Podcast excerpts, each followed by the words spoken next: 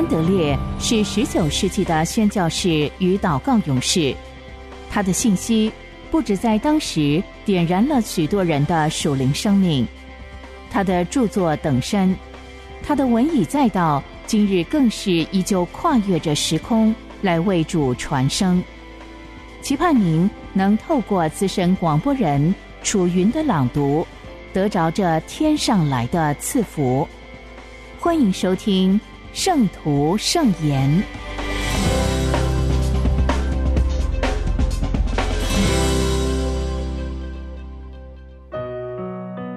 在基督里的祷告学校，我们祈祷的勇气。约翰一书五章十四到十五节：我们若照他的旨意求什么，他就听我们。这是我们向他所存坦然无惧的心。既然知道他听我们一切所求的，就知道我们所求于他的无不得着。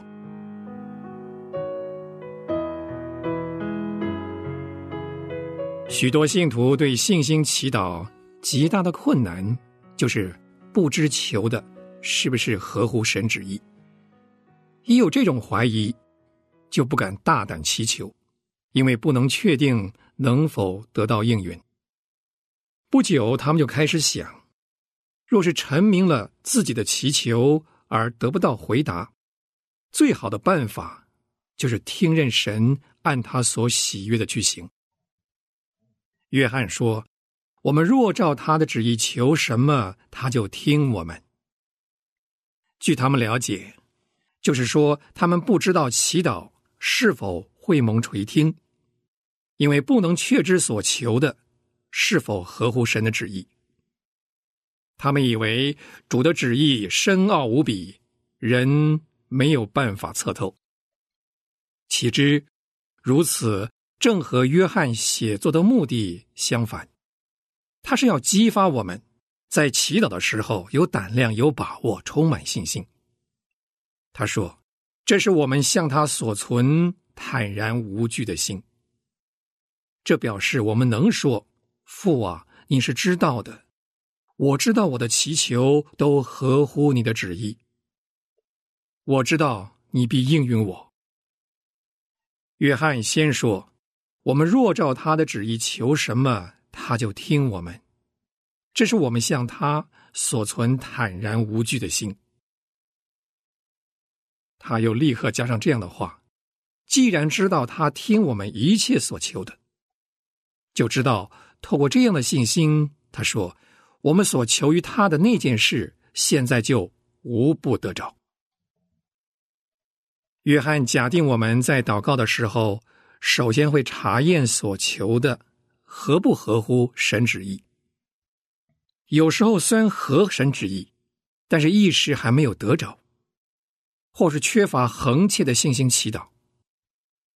为了要训练我们有勇气、能坚忍、信心坚固，神就告诉我们：我们若照他的旨意求，他必定垂听。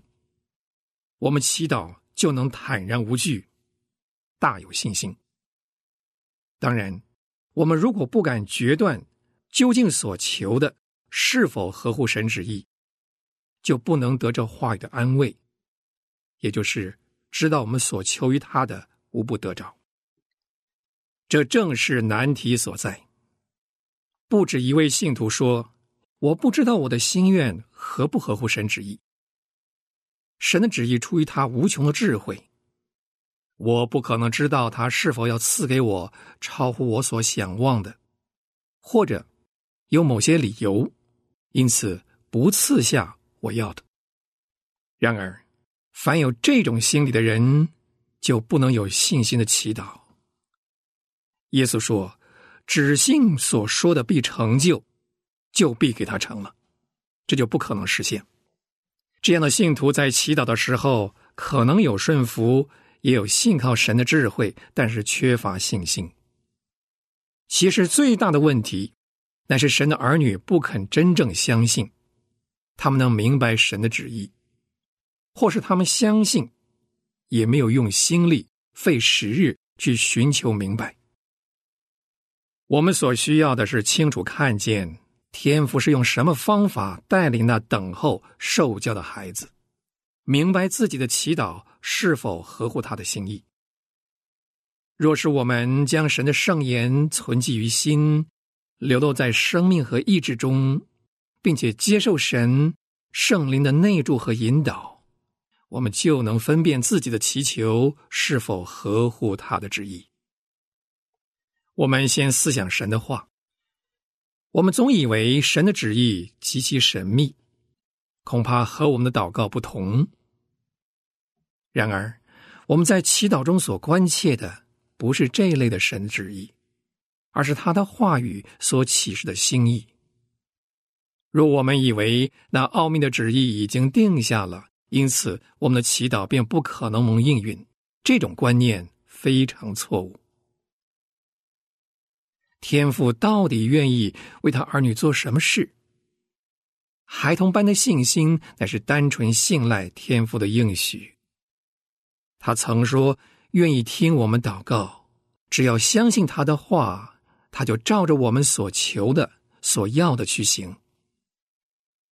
天父在圣经中曾借着一般性的应许，向他的子民启示他旨意的原则。神的儿女必须根据这个应许，而应用于自己生活的特殊情况。只要他所求的，在所启示的旨意范围之内，他就知道。这是合乎神旨意，因此他能满有信心的期待神的回答，在神的话语中启示了他对我们教会和世界的旨意与计划，而且带有珍贵的应许，就是要赐下恩典和能力，透过他的子民实行他的旨意，进行他的工作。倘若我们的信心坚强。有勇气宣告这一般性的应许能实现在特殊的情况中，我们就有把握祈祷闭蒙垂听，因为所求的与神的旨意相合。约翰一书继我们这一课的引文之后的记载，可以作为例子。约翰说：“人若看见弟兄犯了不至于死的罪，就当为他祈求，神。”必将生命赐给他，这就是一般性的应许。凡是按着这应许祈求的，就是按神的旨意求。而约翰让他有勇气，知道他所求的已经得着了。但是这种对神旨意的领会是属灵的，必须在灵里分辨，这不是一种逻辑可以辩论而得。而是神已经说了，我们就必定得着。每一个信徒的呼召也各有不同，虽然一般性的应许对每个人都相同，但是按神的旨意，但是按神的计划，他对每个人都有不同的旨意。信徒在这里必须有智慧，知道神为我们个人的特定旨意，根据所赐给我们的恩典。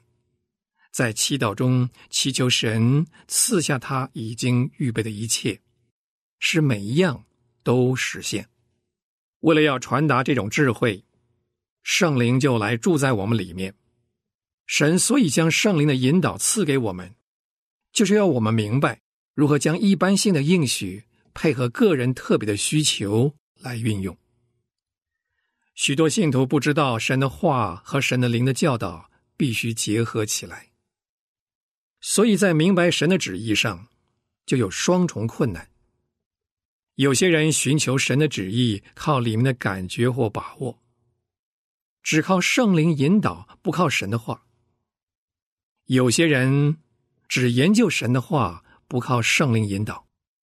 但是这两样必须结合起来，唯有神的话，唯有神的灵，也唯有在这两者里面，我们能够真正知道。神的旨意，并且学着照着神的旨意祷告，在我们心中，圣灵与神的话必须相遇。借着这合一的内助，我们才能经验他的教诲。神的话必须住在我们里面。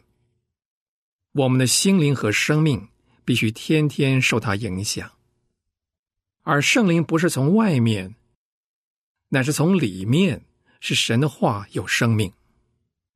唯有一生完全顺服神的话和神旨意的人，才能在特殊情况中分辨何为神的话和神的旨意，以至于能够放胆祈求。而神的话如何，圣灵也如何。我们若要圣灵在祈祷中引导我们，确实知道何为神的旨意，我的整个生命就要顺从他的引导。唯有如此。我的思想、心灵才能成为属灵的，能够明白神的旨意。唯有借着神的话和神的灵，活在神的旨意中，身体力行，就能知道自己是不是按神的旨意祈祷，并且确信他必垂听。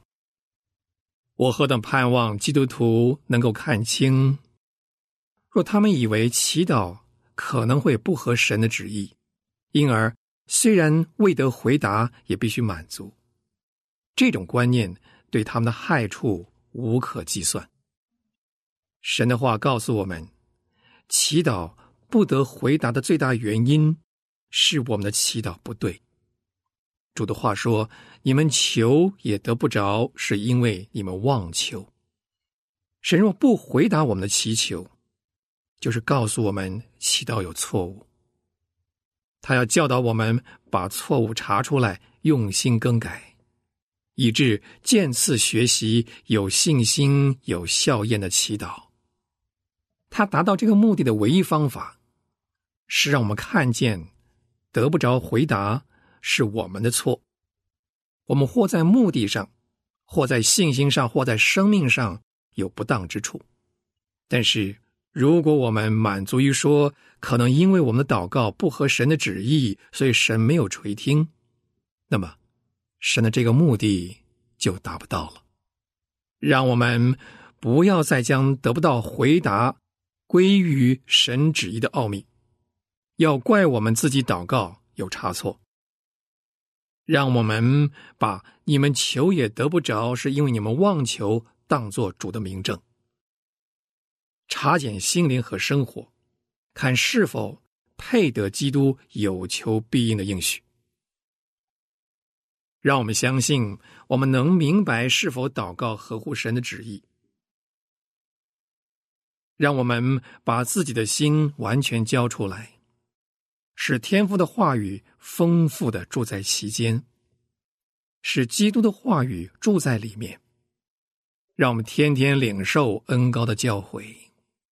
让我们毫无保留的顺服圣灵，让他教导我们住在基督里，住在天父面前，我们就会立刻了解天父的爱何等愿意他的儿女明白他的旨意。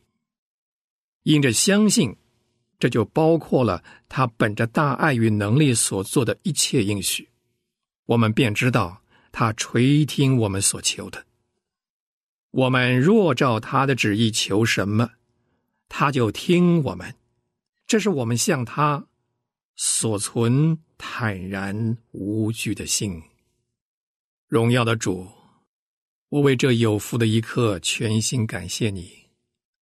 我明白，若要生命中充满祈祷的笑靥，唯一的道路是进入神的旨意中。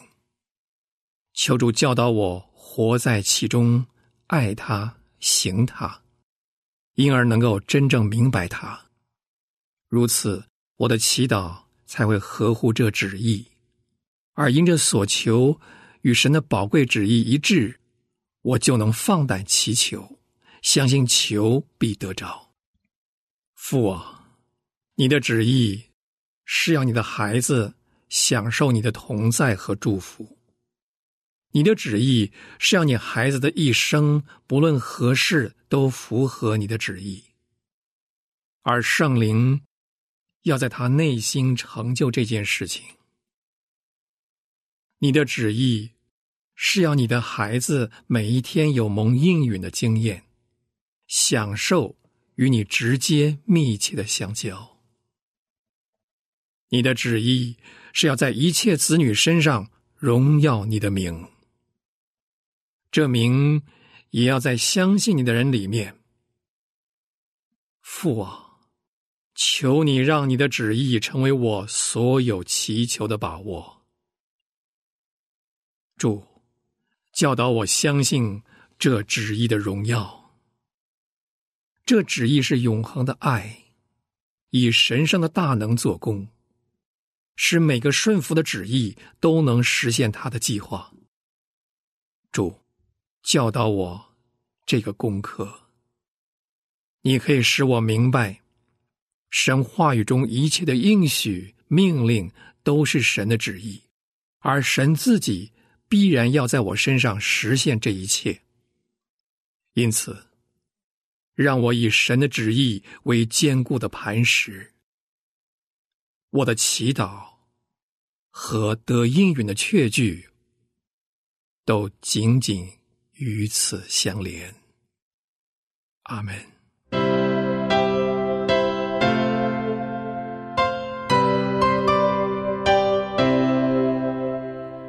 安德烈是神所重要的时代工人，他一生以宣教和写作为职事，他日以继夜的为主写作。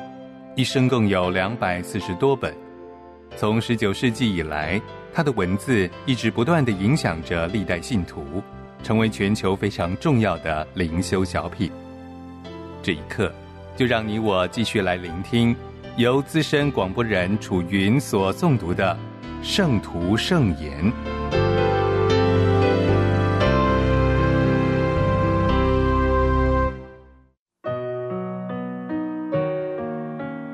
做完全人，像他一样。约翰一书四章十七节，这样，爱在我们里面得以完全，我们就可以在审判的日子坦然无惧，因为他如何，我们在世上也如何。我们应该考察摆在我们面前的这种充满完全的爱的生命所依循的步骤。神所赐的爱得以进入人内心之中，首先是通过我们因爱心而顺服基督才彰显出来的。主动对弟兄运用自己的爱心，成了这种顺服的主。成了这种顺服的主要标志和表现。借着这种恭顺的爱和充满爱心的顺服，和住在我们里面的神相交，这个原则就得以巩固和发展。圣灵赐下这种与神相交的凭据和恒久的认识，这就是爱心得以完全的道路。顺服基督，爱弟兄，神住在我们里面，我们也住在他里面。圣灵把这一切都传达和显明出来了。所有这一切都互相联系在一起，并且相互制约。他们共同造就了蒙福的生命，被完全的爱所充满了。人只有完全借着寻求神，才能得着完全的心。人可以看出他对主完全恭顺的爱，并且帮助弟兄与弟兄彼此相爱。基督对天父也是这样，与天父不住相交。一切都准备妥当了，圣灵便赐下特别的光亮，将神的内住彰显出来。天赋降临下来，要住在完全的心里面。完全的心一开始的时候，只是一粒种子，现在却要渐渐长大，结出果子。从此，神的爱就在完全的心里面得以完全。爱得着我们的心，并且在我们里面做主。对于完全的爱。使徒约翰还要说什么吗？是的，他要告诉我们两件事。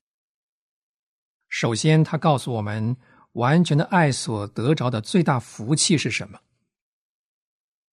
他说：“这样，爱在我们里面得以完全，我们就可以在审判的日子坦然无惧。”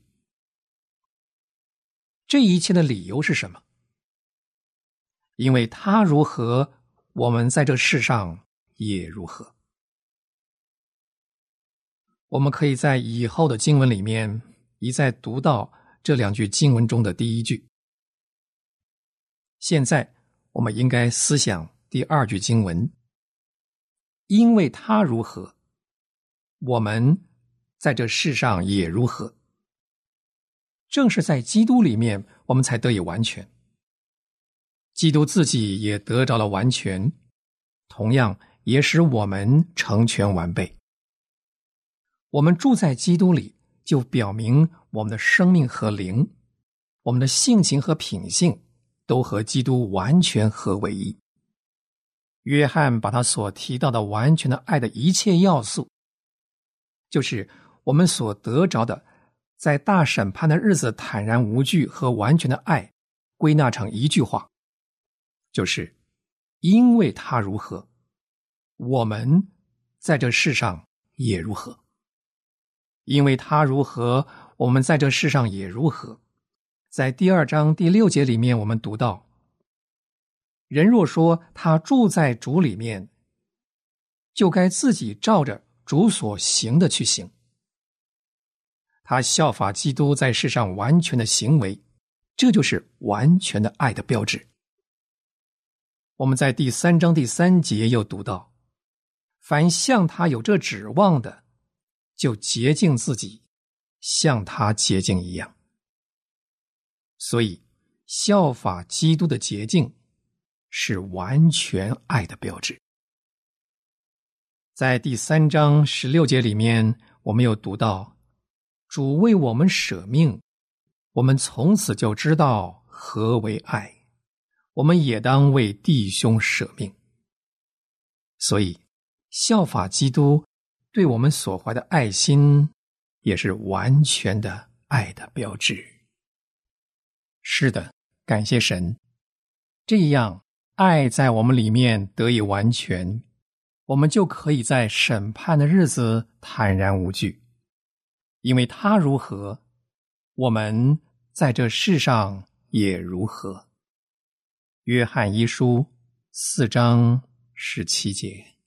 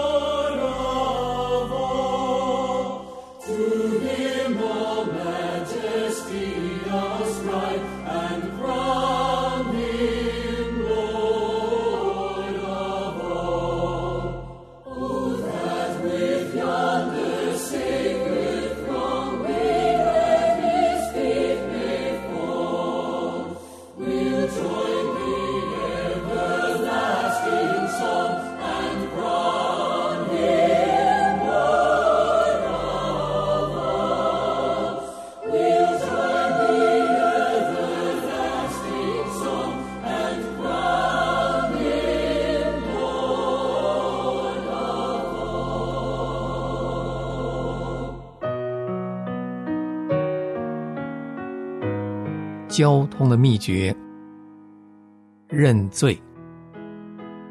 约翰一书一章九节。我们若认自己的罪，神是信实的，是公义的，必要赦免我们的罪，洗净我们一切的不义。关于认罪的事，我们常常做的很虚浮，也经常被忽略。很少有基督徒了解认罪这件事是多需要在恳切地来面对，也很少有基督徒感觉到一个诚恳的认罪能够给人力量，活出一个胜过罪的生活。与主有交通的时候。我们需要用一颗诚实的心承认每一个罪，因为每一个罪都能成为我们基督徒生命中的礁石。请读大卫所说的话：“我向你陈明我的罪，不隐瞒我的恶。我说，我要向耶和华承认我的过犯，你就赦免我的罪恶。你是我藏身之处。”以得救的乐歌四面环绕我。诗篇三十二篇五到七节，大卫也说到他不愿意认罪的时候的情形。他说：“我闭口不认罪的时候，你的手在我身上沉重。”诗篇三十二篇。而当他认罪以后，一个奇妙的改变就来了。认罪的意思，并不只是我羞愧的承认我的罪，更是我把这个罪交给神，相信他能为我除去。这样的认罪，乃是包含着一个意思，是说我自己全然不能除去我的罪。然而，借着信心的举动，我信靠神来给我拯救。这个拯救的意思，一面是说我知道我的罪。已经得蒙赦免。另一面是说，基督着手将罪从我身上洗净，并且保守我脱离罪的权势。弟兄姊妹，你若寻求与主有交通，不要怕认你的每一个罪，要确信在这里有拯救。但愿在你和主之间有一个彼此的默契。就是你一认你每一个罪，就必得赦免。这样，你就要认识你的主是耶稣，他要将他自己的百姓从罪恶里救出来。请相信，在认罪里有一个大的全能，因为罪的重担已经被我们的主，就是我们的救主担负去了。穆安德烈说：“但愿我生命中的每一刻不会浪掷于神同在的亮光和喜乐之外，也愿我无时无刻不将我自己交托给神，作为他的器皿，能充满他的灵和他的爱。